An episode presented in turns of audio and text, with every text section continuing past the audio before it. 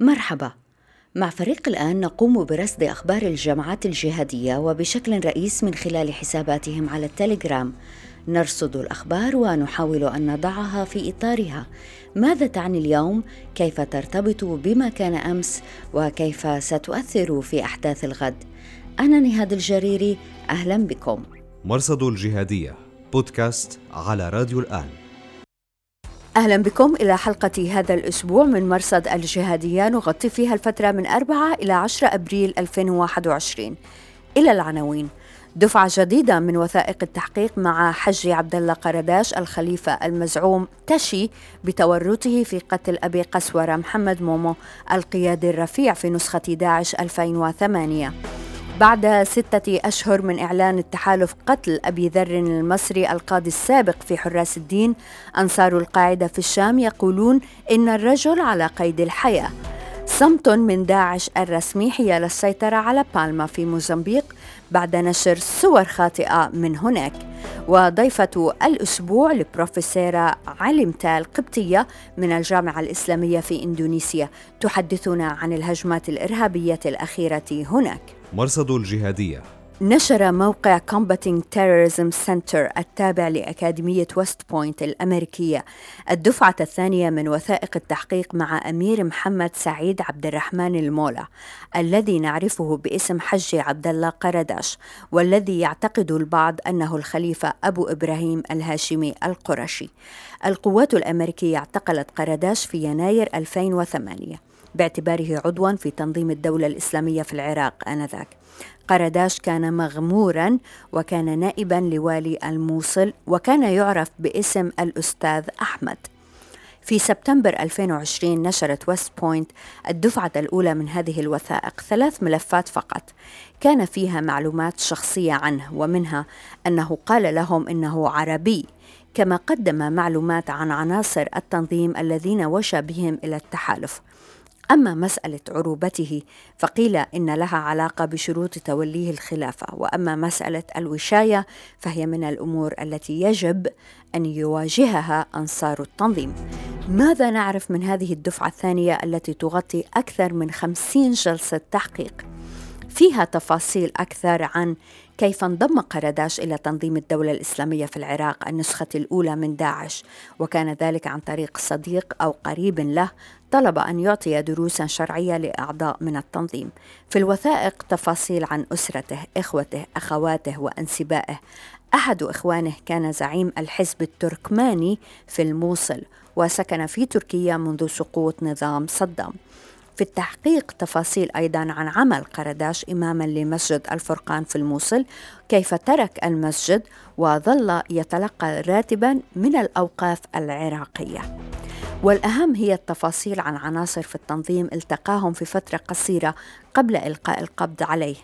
والحقيقة هنا يبدو واضحا الدقة والثبات في الأوصاف التي قدمها قرداش عن هؤلاء. وصلت الدقة إلى تحديد طبيعة صوت كل واحد منهم كما لم يتغير الوصف بتكرار السؤال في هذه الجلسات.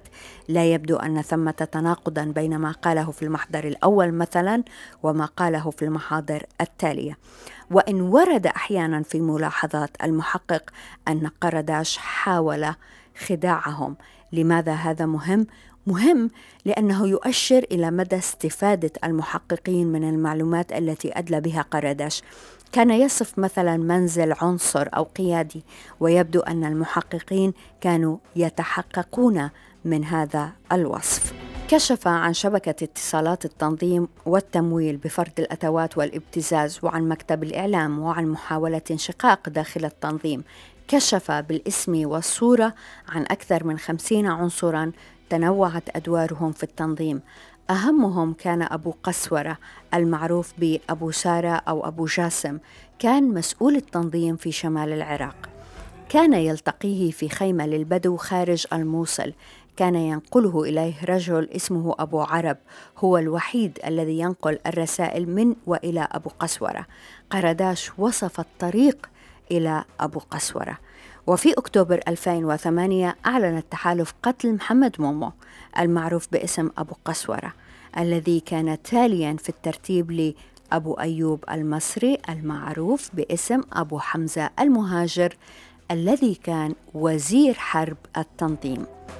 كل هذا مهم بمقدار أهمية أن يكون الخليفة الجديد هو قرداش حقا وإن كان في هذا الأمر محاذير. فكما علمنا من جماعة تيار البن علي المنشقين عن داعش فإن قرداش مبتور الرجل اليمنى وفي هذا مخالفة شرعية لشروط تولي الخلافة. في كل الأحوال وصل قرداش موقعا متميزا في داعش وعلى أنصار التنظيم التعامل مع هذه الخيانة. مرصد الجهادية بودكاست على راديو الآن. نشر أبو العبد الشداء صاحب تنسيقية الجهاد في إدلب تسجيل فيديو من 45 دقيقة بعنوان سرطان الثورة وقوارب النجا. يوجه فيه انتقادات لاذعة للجولاني والهيئة ويجدد اتهامه إياه بالفساد العسكري والإداري والمالي. الشداء هو صاحب فيديو حتى لا تغرق السفينة الذي بثه في سبتمبر 2019 وسجن على إثره ستة أشهر. ذاك التسجيل كان آخر عهد لأشداء بالهيئة التي كان فيها قيادياً. ذهب بعد إطلاق سراحه إلى تأسيس تنسيقية الجهاد ثم تشكيل غرفة عمليات فثبتوا التي ضمت حراس الدين ومنشقين عن الهيئة.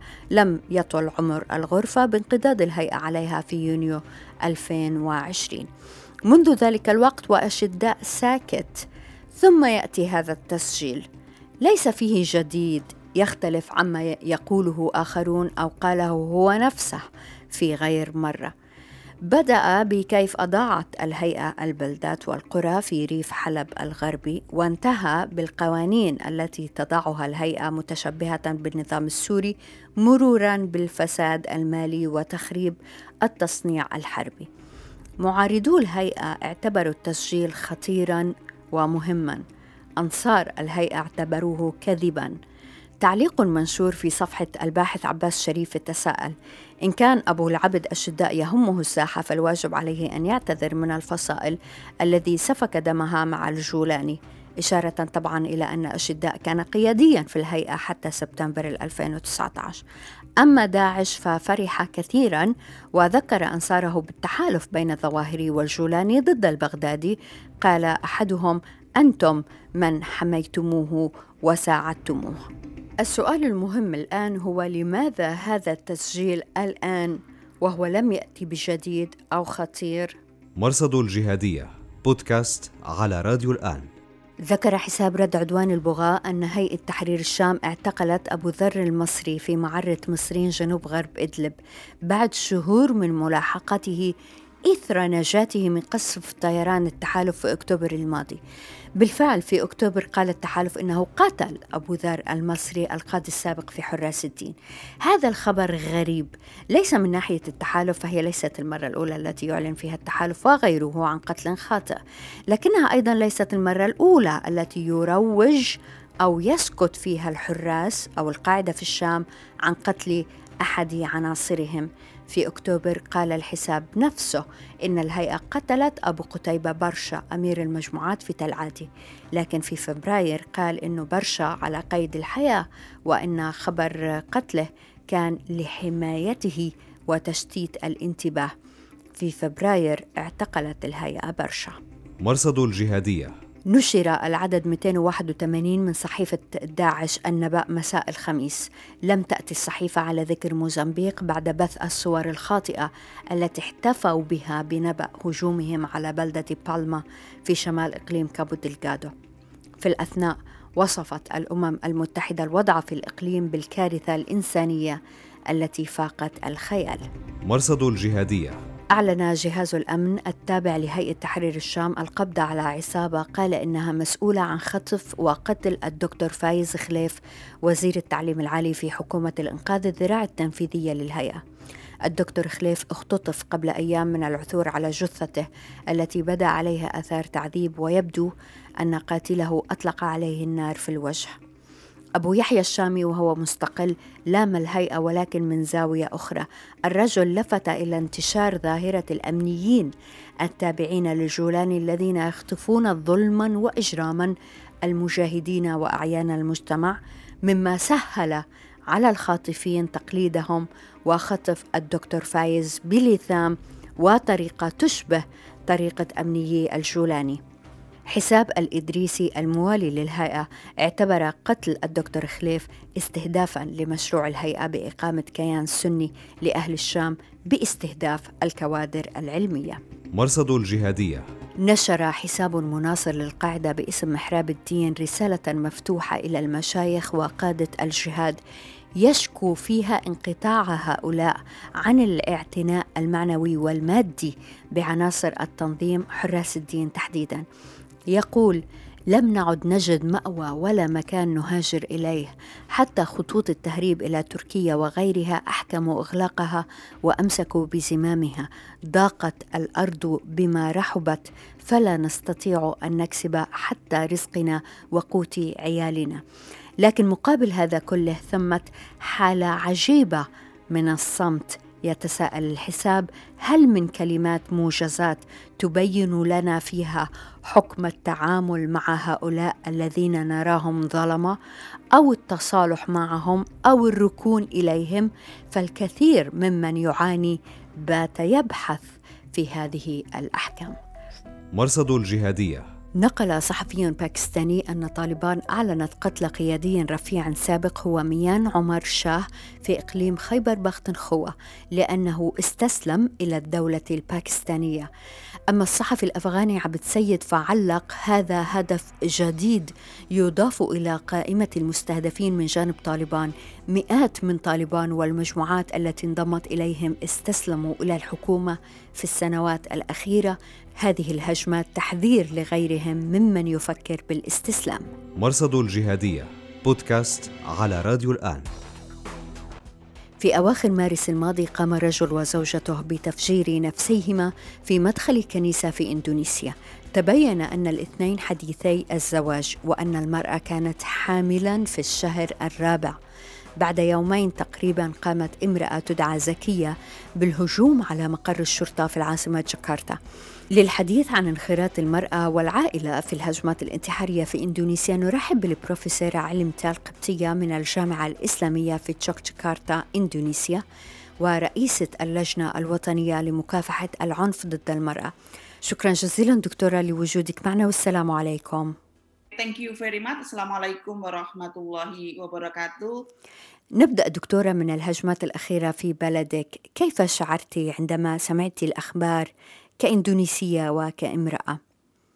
Uh, I'm very sad and very concerned about the incident in which uh, the violent extremism شعرت بحزن وقلق شديدين التطرف العنيف لم يعد حكرا على الرجال ولكن النساء الآن والأطفال يقومون بهذه الهجمات.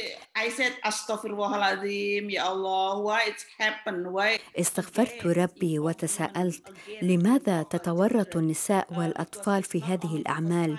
وهي ليست المرة الأولى في إندونيسيا. سمعنا سابقا عن الهجمات في سورابايا حيث عائلات بأكملها متورطة بهذا العنف المتطرف all the family members including the children also involved in that violent extremism دكتورة هذه ظاهرة في إندونيسيا آه، أن تشارك عائلة بأكملها في تنفيذ هجوم انتحاري لماذا؟ I think right now there is a shifting paradigm which is from the backyard to dining room. ثمة تحول جذري الآن من الحديقة الخلفية إلى غرفة الطعام قبل داعش لم تسمح جماعات متطرفة وعنيفة للنساء بتنفيذ هجمات عنيفة لكن الأمر أصبح الآن جزءا من عمل الجماعة المسلحة And if we're talking about uh, why women and children involved, I think there are some uh, reasons. First of all, ثمة أسباب كثيرة لتوريط المرأة والأطفال من ناحية كثير من رجال داعش قتلوا فأصبحت الحاجة ملحة إلى نساء يقمن بالهجمات. ثانيا هذا جزء من استراتيجية الحرب التي يستخدمون فيها النوع الاجتماعي للمرأة. أبناء المجتمع عادة يعتقدون أن المرأة ضعيفة وأنها غير قادرة على أن تقوم بهذه الهجمات. الشرطة مثلا لا يرون في المرأة تهديدا. هذه استراتيجية حرب إذا تستخدم فيها الجماعات المسلحة المرأة لأن أحدا لا يشك فيها. ثالثا هو تحدي للذكورية. أعني بهذا أن المجند يقول للهدف انظر كيف تشارك المرأة في القتال فلماذا لا تقاتل مثلها؟ لماذا لا تكون شجاعا مثلها؟ هذا هو تحدي الذكورية. رابعا الثقافة الأبوية. فالمرأة تطيع زوجها والرجل ويحملها عبء الحفاظ على أخلاق الأمة وحمايتها من الشرور ولهذا يجب أن تشارك في القتال. هذا هو الجهاد بالنسبة لهم. الثقافة الأبوية تعزز عدم المساواة مساواة المرأة مع الرجل وأن المرأة هي المسؤولة عن حفظ أخلاق الأمة. Women has to be uh, the has responsibility to keep the nation of akhlaq of the nation. The last uh, reason I think والسبب الأخير يتعلق بالنساء العاملات في الخارج. حوالي 25 امرأة تورطن بهجمات ونشاطات عنيفة متطرفة. للأمر علاقة بالتكوين النفسي لهن. هن نساء تعبن وأرهقن. وهذه الجماعات تعرف كيف تستغل هؤلاء النساء. بتلبية حاجاتهن النفسية. يشعرن أن احدا يحترمهن ويهتم بهن ويقدر لهن ما يفعلن فيسهل تورطهن مع هذه الجماعات المتطرفة.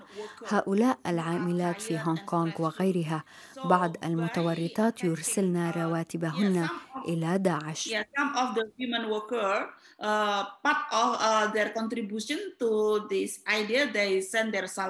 To the ISIS. دكتورة قبطية الحقيقة هذه الزاوية آه، أول مرة أسمع بها من إندونيسيا لكن ما هي الأشكال الأخرى لاستهداف النساء وتجنيدهن في بلدك؟ They uh, use uh, visual media, social media strategy. يستخدمون ال social media والصور القوية التي تظهر المسلم الضعيف المظلوم والمرأة المستباحة والصور التي تعزز الأخوة الإسلامية هذه البروباغندا تدعم رسالتهم التي تصل إلى المستهدفين الذين يفتقرون إلى التفكير النقدي. دكتورة قبطية هل التقيتي مع نماذج من هؤلاء النساء خلال عملك في في اللجنة مثلا في اللجنة الوطنية لمكافحة العنف ضد المرأة؟ uh... yeah uh, yeah. Uh, i know some of them. Yeah. Uh, i know some of them because a uh, couple years ago there is a workshop who أعرف بعضهن قبل سنتين شكلنا مجموعة واتساب جمعت أساتذة وأستاذات وسجناء سابقين من هذه الجماعات ممن أعلنوا التوبة.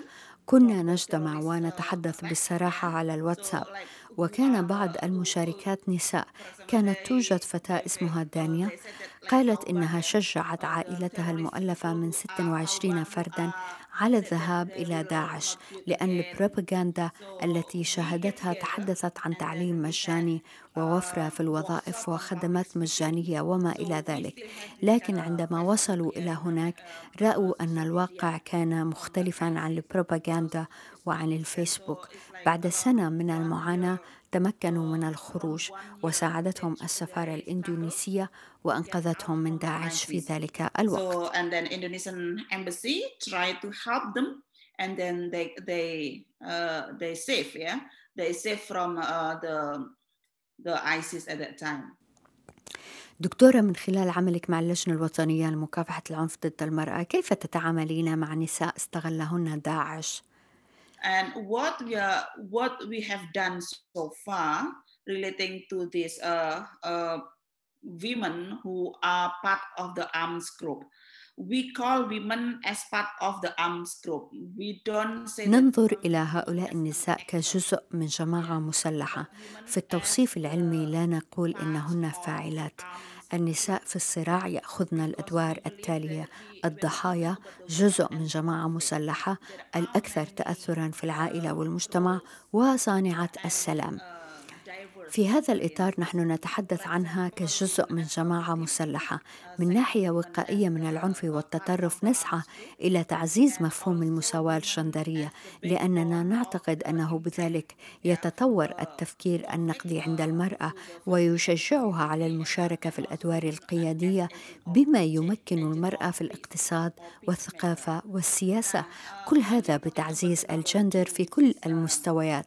في المقابل نقلل من مشاركة المرأة في الجماعات المسلحة المتطرفة والعنيفة. Women NGO, a women's organization who focus on peace and ثم نحاول أن نجمع الجمعيات والمنظمات المعنية بالمرأة. يوجد على الأقل 23 منظمة تركز على الوقاية من العنف والتطرف. نحاول أن نعزز التشبيك الوطني والمحلي بين هذه المنظمات النسوية التي تحاول أن تقي النساء من العنف.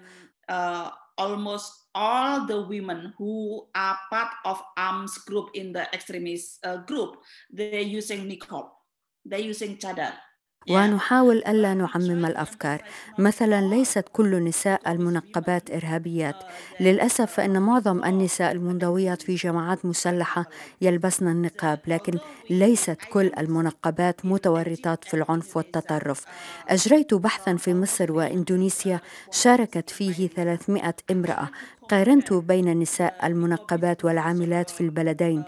من النتائج كانت أن حوالي 60% من المنقبات تعتقد أن إندونيسيا يحكمها طاغوت وأنها تحتاج إلى خلافة ولكن 40% لا يقولن ذلك. فلا نستطيع أن نعمم أن كل النساء المنقبات عنيفات. لهذا نحترم تعددية وتنوع أفكار المرأة وتجربتها وأن أفكارها لا علاقة لها دائما بالنقاب أو ما تلبس. The diversity of women experience, uh, not uh, always uh, based on the niqab or whatever they wore. دكتورة الرسالة اللي كتبتها زكية اللي أطلقت النار على مركز الشرطة بجاكرتا بتحكي بالجزء منها أنها عملت هيك لحتى تشفع لأهلها يوم القيامة كشهيدة عندما تسمعين مثل هذه الأفكار ماذا يخطر لك أستاذة؟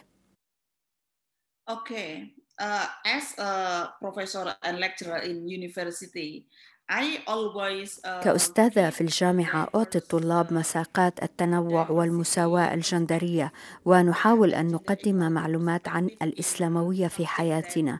إذا أرسلت شخصا ليكون إرهابيا ثمة مؤشرات للأسلمة السياسية التزمت ومعاداة النظام مثل النظام المالي وأن الفائدة البنكية حرام ومعاداة الديمقراطية والغرب ومعاداة المعتقدات الدينية الأخرى والإعتقاد بأن العنف العنف هو الطريق لتحقيق الهدف.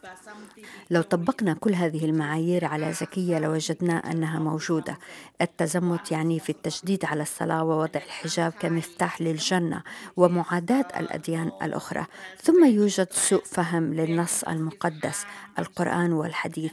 الجهاد ليس دائما استخدام العنف والبارودة. طلب العلم جهاد. يجب أن نعطي هذه التفسيرات المتعددة لمعنى الجهاد.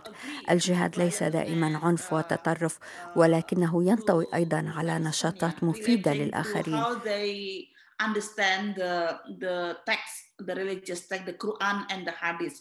أعتقد أن التفسير الحرفي والذكوري شائع في هذه الجماعات. نريد أن نزيد نسبة التفسيرات الاجتماعية والمعتدلة.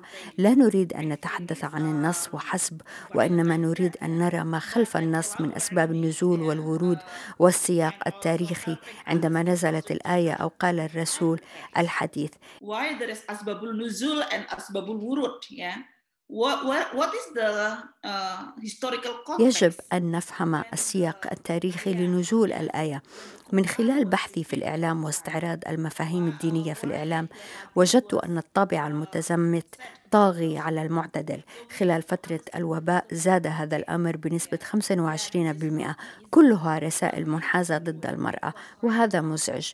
من الناس من يتمسك بالنص حرفا فلا يبحث فقط ينسخ ويلصق من القرآن والحديث. لكن المعتدلين أو التقدميين يبحثون ويعالجون جوانب النص المنطقية لكن المجتمع للأسف لا يزال ينساق وراء الحرف فقط ولا يريد أن يعرف أكثر عن القيمة العلمية للتعاليم الإسلامية. الفئة التي تأخذ بالحرف لا تهتم بالجوانب العلمية تهتم بالشكل فقط. لهذا نحتاج إلى تفسيرات معتدلة وتقدمية. We need not only bayani but also burhani and irfani ثم الثلاث مستويات البياني والبرهاني والعرفاني. البياني هو النص والبرهاني هو البحث والعرفاني هو النفس الإنسانية. حتى نحصل على التفسير المعتدل والتقدم يجب أن نؤدي المهام الثلاثة. لكن للأسف المتطرفون يأخذون بالبيان فقط ولا يعملون الجوانب المتعلقة بالبرهان والعرفان. وهذا غير جائز يجب أن نعمل الجوانب الثلاثة. We have to do it three of them. Bayani burhani and irfani. البروفيسورة علي متال قبطية من الجامعة الإسلامية في إندونيسيا. شكرا جزيلا دكتورة لوجودك معنا والسلام عليكم. وعليكم السلام ورحمة الله وبركاته. مرصد الجهادية بودكاست على راديو الآن. وشكرا جزيلا لوجودكم معنا في راديو وتلفزيون الآن. أنا نهاد الشريري مع السلامة.